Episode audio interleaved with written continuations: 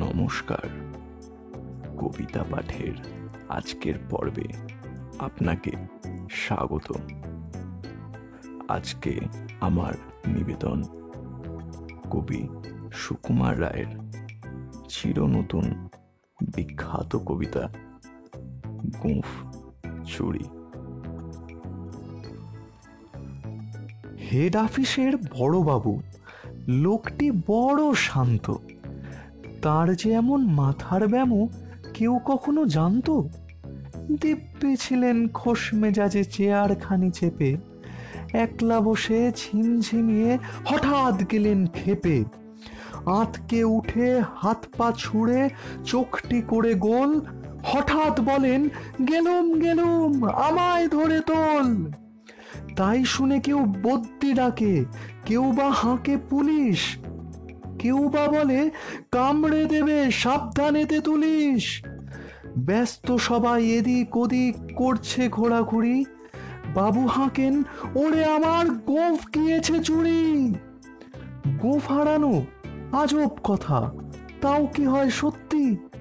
গোফ জোড়া তো তেমনি আছে, কমেনি এক রত্তি। সবাই তাঁরে বুঝিয়ে বলে, সামনে ধরে আয় না।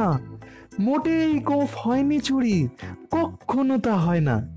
রেগে আগুন, তেলে বেগুন, তেড়ে বলেন তিনি, কারও কথার ধার ধারি নে সব ব্যাটাকে চিনি।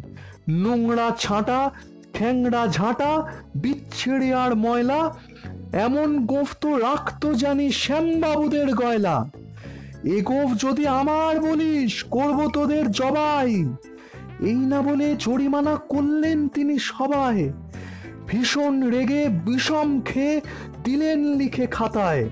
কাউকে বেশি লাই দিতে নেই, সবাই চড়ে মাথায়। অফিসের এই বাঁদরগুলো মাথায় খালি গোবর।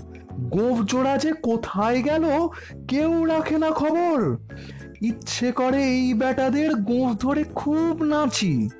মুখ্যগুলোর মুন্ডু ধরে কোদাল দিয়ে চাঁচি গোফকে বলে তোমার আমার? গোফ কি কারও কেনা? গোফের আমি, গোফের তুমি, তাই দিয়ে যায় চেনা।